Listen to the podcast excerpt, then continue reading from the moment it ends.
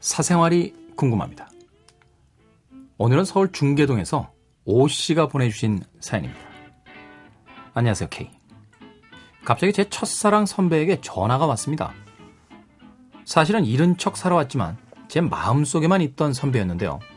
갑자기 만나자고 하는 거예요. 사실 몇 년 전에 제가 고백했을 때 선배는 제 마음을 받아주지 않았습니다. 좌절하고 괴로운 시간을 보내고 겨우 잊을만 한데 그리고 저에겐 새로운 남자친구가 생겼는데 전화 와서 만나자고 해요.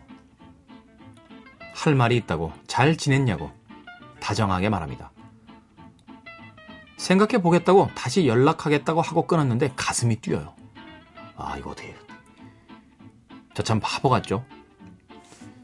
냉정하기 싫다고 말하고 끊었어야 했는데 말이에요. 사실 만나기만 하는 건 큰 문제가 안 될 것 같은데 제가 다시 빠질 것 같다 두렵기도 하고요. 다시 만나게 되면 옛 감정이 정리돼서 지금 남친에게 잘하게 될 것 같기도 하고 혼란스럽습니다. K. 저 어쩌죠? 또다시 바보같이 흔들리는 제가 싫습니다.